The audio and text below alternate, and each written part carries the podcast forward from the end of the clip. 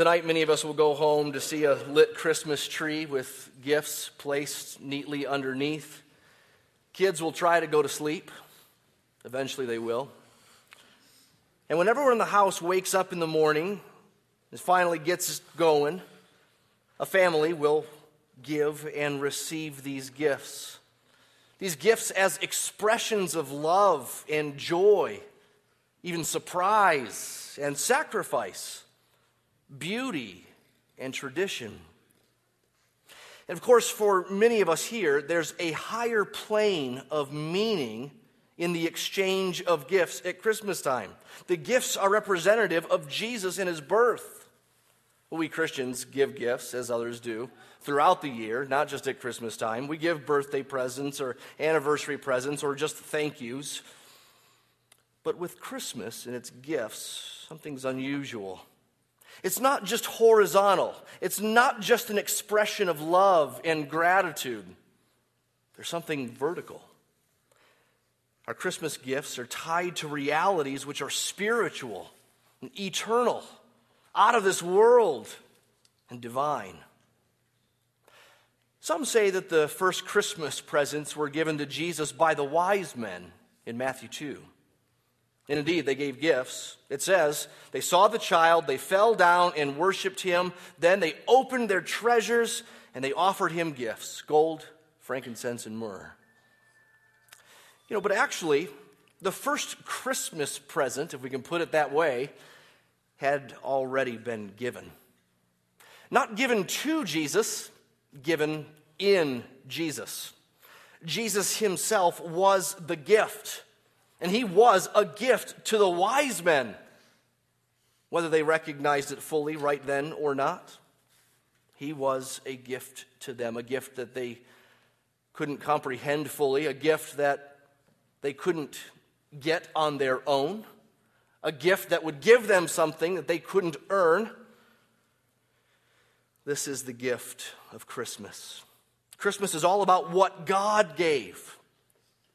What did he give? Why did he give it? To whom did he give it? How did he give it? Well, these are great questions, and we find answers to those questions in what is probably the most well-known Bible reference in all the world, John 3:16. It's not the most well-known, perhaps. I think probably people know uh, don't judge lest you be judged. A little bit more but but john 3.16 is certainly the most well-known bible reference. I googled this week what does john 3.16 say? Apparently i'm not the first person to do that. So some people are curious they look it up. That's good.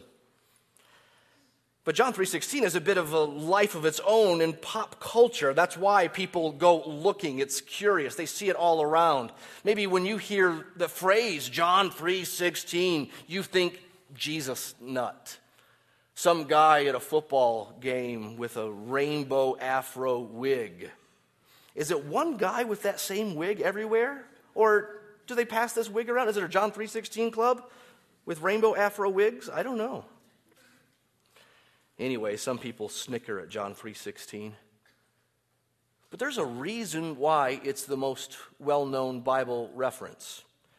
There's a reason why Christians want you to know about John 3:16. They want you to look it up. The reformer in the 16th century, Martin Luther, he said John 3:16 is the gospel in miniature. It's the whole Bible in miniature. One pastor has put it like this It's an ocean of thought in just a drop of language. It's actually a wonderful insight into the meaning of Christmas. Because we Christians don't just celebrate that he came, we celebrate why he came and what it means for us. I said yesterday in our Sunday morning services that it often doesn't work to point out some food on the floor to your dog.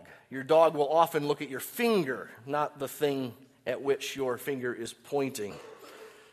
And it's possible to celebrate Christmas that way, where we look at the finger and not the food.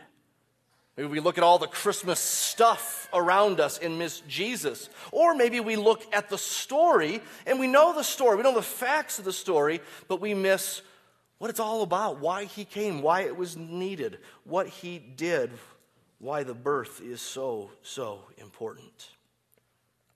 So here's what John 3:16 says.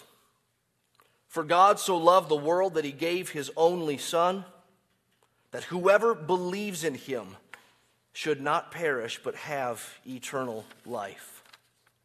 Let's just take that a phrase at a time. Notice it starts with God. The Bible starts with God. In the beginning, God. The story begins and ends with God, and hence the hope of the world begins and ends with God. This great Bible verse, this Bible in miniature, begins with God. But not just God. Skip ahead, notice he has an only son, his only son. Now, we know already, you've read the verse, you know this verse perhaps, maybe you have it memorized. You know that it says God gave his son. Hold off on gave for just a minute. Just think about this fact that God has a son, and yet God, the Son, is God himself. We Christians call it the Trinity. There are three people in the Godhead, there's one God, but there are three persons Father, Son, and Holy Spirit. And if you're tempted to think that in eternity's past, go way back before any world existed, before there was any people at all, God was just twiddling his thumbs, his spiritual thumbs, I guess. He doesn't really have thumbs. And God was just in heaven, bored, waiting for us to come along. He made us one day because he was just sick of doing nothing. At least there's drama this side of creation, right? Well, you have to understand that God the Father, God the Son, and God the Holy Spirit in eternities past, infinitely in eternities past, have been relating to each other, communicating with each other, enjoying each other, not being lonely or bored, certainly not waiting for us to come along. They've made us and this plan, but it is a plan that has been conceived together in the three persons of the Trinity. There's something like a covenant behind John 3:16. The Father not just giving the Son, but the Son going. The Son gladly taking on this responsibility, loving as long as uh, along with the Father. There's God and his only son. That's where this verse begins and what's behind it. There's a, a, a what behind that. The what of John 3:16 is that God loved. That's the first verb. God loved. The Bible tells us that's who God is. God is love. He's not just love, but boy, he is significantly love. The Bible gives all kinds of attributes about God, what he's like. And it's unique that he is this one. He's not like that or he has this or that. He is love. It's who he is, which means that his love and his love, like a verb, his loving, is rooted in himself. It's for his own glory. It's volitional, it's self determined. His saving purposes spring from his love, but his love is not like your college romance. It's not like, I can't help it. She's just beautiful. I love her. What do you mean you love her? Tell me. Well, you'd go on her hair, her eyes, her laugh, her smile. God's love is not rooted in the other, it's rooted in Himself. And you might find that unflattering. You might find that selfish or weird.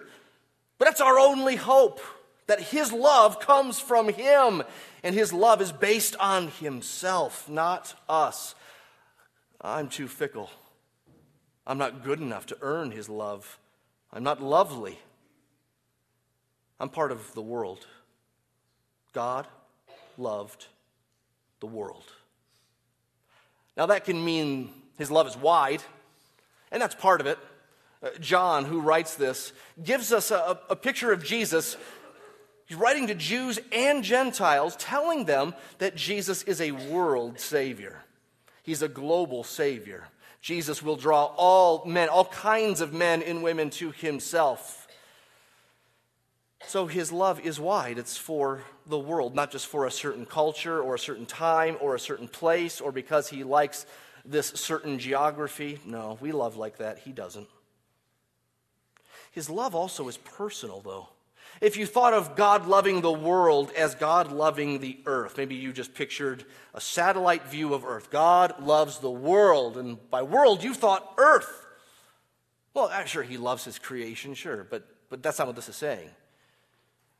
And if we're thinking the mass of humanity, a sea of faces, all those that have ever lived in all places of the world, God loves them all. You might think that's pretty impersonal. He loves personally. He loves the world, and yet he loves people in the world, individuals of the world. And he loves deeply. When John says God loved the world, he's not telling us that the world is so big. He's telling us that the world is so bad. It's the world. It's that thing, the fallen humanity, born in rebellion to God. That's us. If you're part of the world, you're a part of the world here. And that means his love, but also means there's a shocker about his love. He loves sinners, he loves those who aren't just separated from God, but against God, at enmity with God. He set his love on this world. Once again, showing us that he loves in a different way than we do. And he loves in a different way than we do because he gave. He gave his only son. He loved so much that he gave. His love isn't just theoretical, like he looks down, it's sentimental, or he you know, wishes you well, but that's it. He gave. And he gave his only son, gave his son from heaven to this earth. We call that the incarnation, where God takes on flesh. That's part of what it means here that God gave his only son. But why did Jesus go to this earth? You see, that word gave pops up a lot in the Bible about Jesus going to the cross. God gave his only son, not just to this earth, not just as a trick, not just something to impress us with, but he gave his son to the cross unto death for us. And if that sounds like weird cosmic child abuse, remember there's a covenant. Remember, they're in this together. So there are so many verses that talk about Jesus going to the cross of his own volition or him giving himself in his life for us. So the Apostle Paul says in Galatians, Jesus gave himself for our sins that he might rescue us. He says in Ephesians, Christ loved us and gave himself up for us. He says in 1 Timothy, there's one mediator between God and man, the man Christ Jesus, who gave himself as a ransom or a payment for us. Or in Titus, he gave himself to redeem us from all sinful deeds. We could go on and on. God shows his love toward us in that while we were yet sinners, Christ died for us, Romans says. Thanks be to God for this indescribable gift. That's how Paul puts it in Second Corinthians. The gift is indescribable, unthinkable. I mean, it's an amazing concept to think of someone sacrificing their life for another. But that's what Jesus did. And he sacrificed his life for us, not just when we were good, not just when we meant well, not after we believed, but before, while we were his enemies, Romans 5 says. Why did he sacrifice his life for us? Why did he come and give his life so that we would not perish? Not perish. This word perish doesn't sound too strong. I mean, fruit perishes, it's perishable. What? Is it saying at the end we're just going to be bruised up and gross? Well, that's true too. But when it says perish here, that means die. That means death, and that's like a threefold death. Remember the story of Adam and Eve in the garden? God told them not to eat of that tree. They ate of it. He told them, He warned them, the day you eat of that tree, you, sure, you will surely die. They began to die physically then, just like you and I both are. They also died spiritually then. There's now a break in fellowship with God. They're dead to spiritual things, except what they make up on their own. And hence they're dead eternally. If God doesn't intervene, if there isn't redemption, then Adam and Eve and everyone who's ever lived after them will die physically, spiritually, and eternally. So perishing in John 3:16 means ongoing, eternal, conscious death and punishment. It's described in horrific ways in the Bible. Yeah, we're old school here at Desert Springs. We still believe in hell. We believe that Jesus came and that he's coming again. We believe that he saves and we believe that there must be retribution. Now, you might not believe that. You might not believe that there's such a thing as hell, and, and maybe there's not such a thing as sin. But what do you think happens after you die? You think you die and then nothingness. But how do you know? How do you, you haven't died yet. You don't know. Right? That's your crapshoot, but that's what it is. You don't know. No one's come back from the grave and said, Yeah, it's just nothing. It's, there's nothing. It's like a long sleep with no dreams. The Bible says something else. The Bible says that there will be a final reckoning. The tragic events in Sandy Hook remind us that evil is real and there's no safe haven from it. Evil invades even the safest, most beautiful communities on this earth and does it without apology. And really, it does it without much of a problem. So, what hope is there? Well, Christmas is about God reckoning with suffering and sin. He loved and He gave, and He will fix it. One way or another, He will fix it. He will make all things right one way or another. That's why He came, that's why He was born. He was born that some would not perish. That's why He died. He died in our place. He died for sinners. That they would not perish, but instead have eternal life. And that just sounds like really long life. It's that, but it's so much more. It's certainly not just the absence of perishing, it's certainly not just the absence of hell and punishment. Eternal life is that, but it's so much more than that. Heaven's chorus will not be eh, boring, but at least it's not hell. You know, at least I, I can deal with this for all eternity if that's what is the alternative. I think some people think that. Hell? Bad. I'll do the other one. What's that one? Uh, I don't know. Uh, chubby babies with harps and things. I, angels, a lot of things you can't do, clouds. But at least it's not hell. That's not what the Bible says. Eternal life is the life. It is life with a capital L. It's life as it should be.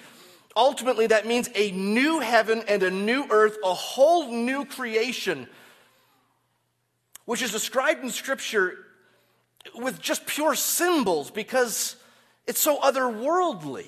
Like gold. What do we do with this gold? I don't know, put it on the streets. What do we do with this enormous pearl? I don't know, make a gate out of it. You see? It's describing glory in unthinkable ways. And it's not just later, it's not just heaven, but eternal life is now when we believe. There's peace and hope and joy and love. It's a new life. And that's why Jesus began this chapter of John 3 by telling a, a religious leader, You must be born again. There must be a, a second life, a new life. And in that new life, there's the experience of God's love, not just the gift of His love and the forgiveness that comes with it, but eternal life and love meeting together for communion with Him and relationship with Him. That begins immediately once we believe, and it will not change because it doesn't rest on us, the world. It rests on God and His love and the gift of His Son. So maybe you ask, okay, how do I get this? Who is this for? Who's in? Who's out? What do I do? Well, it's right there in the middle. We left it out on purpose. Believes. Whoever believes, believes. That's how we receive this. That's how this is ours. God loves, and Jesus died so that the believing ones would not perish, but have eternal life. So believe. Believe that He is. Believe that He is who he says he is, not who you think he is or want to think he is. Believe that what he says is true. What he says is true about this world, about himself, and about you. Sometimes that last one's the hardest one. Sometimes easy to believe. There's some God out there who's beyond our comprehension. He's like this, he's like that. And then as soon as he points at us and says, and you're like this, we go, what? But He's the Lord. He's right, not us. Believe that He is. Believe that He's true. Believe that this gift can be yours.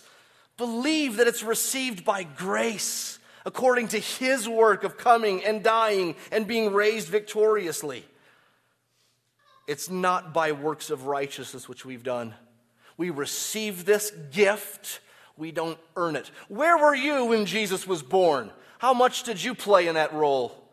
What role was yours? Oh, you weren't here? Yeah. Yeah, it's His doing.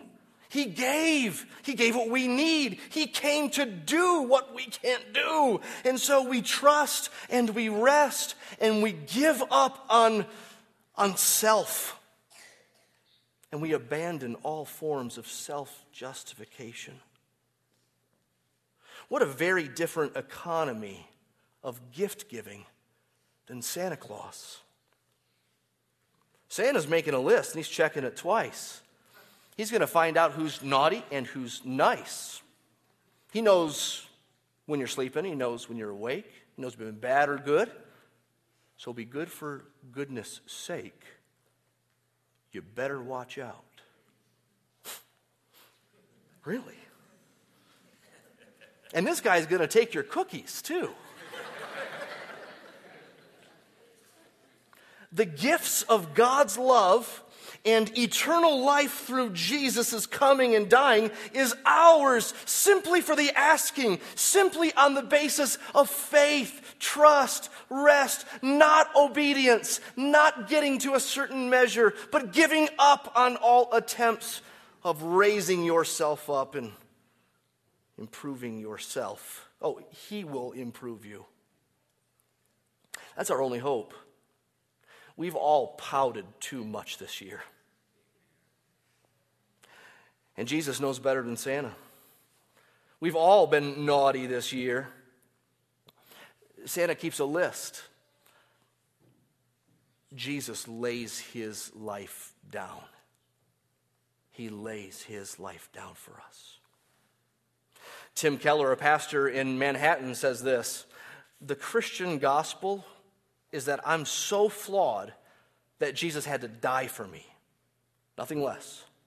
Yet I'm so loved and valued that Jesus was glad to die for me.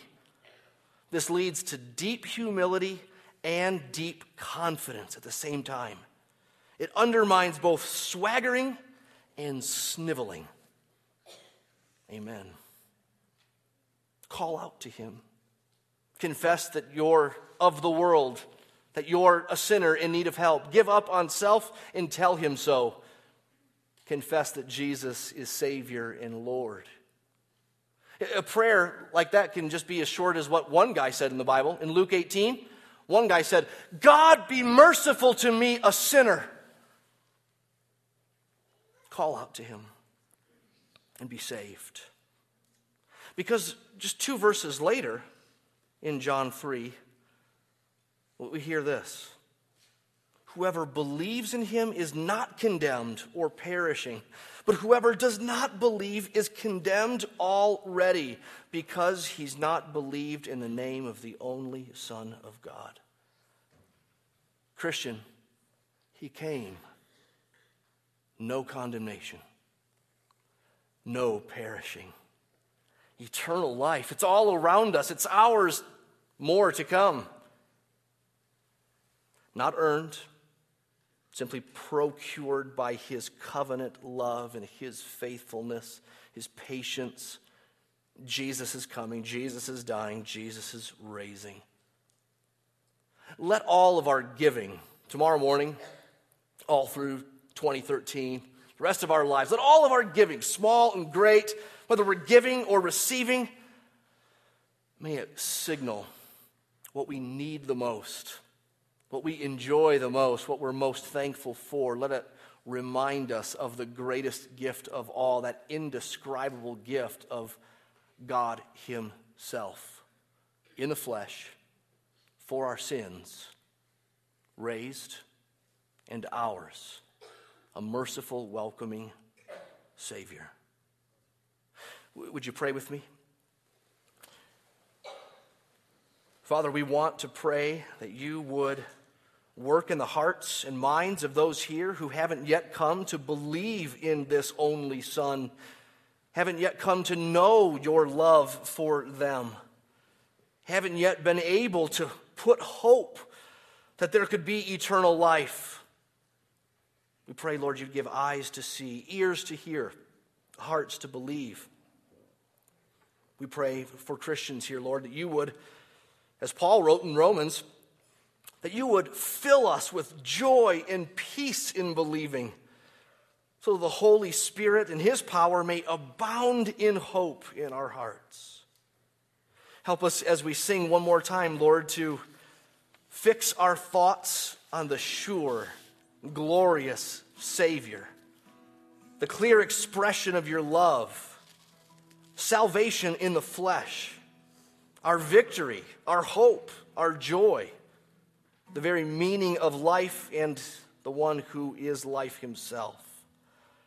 We rejoice in him, we glory in him. Lord, we pray you'd be glorified as we sing and as we celebrate the one who came for us. Amen.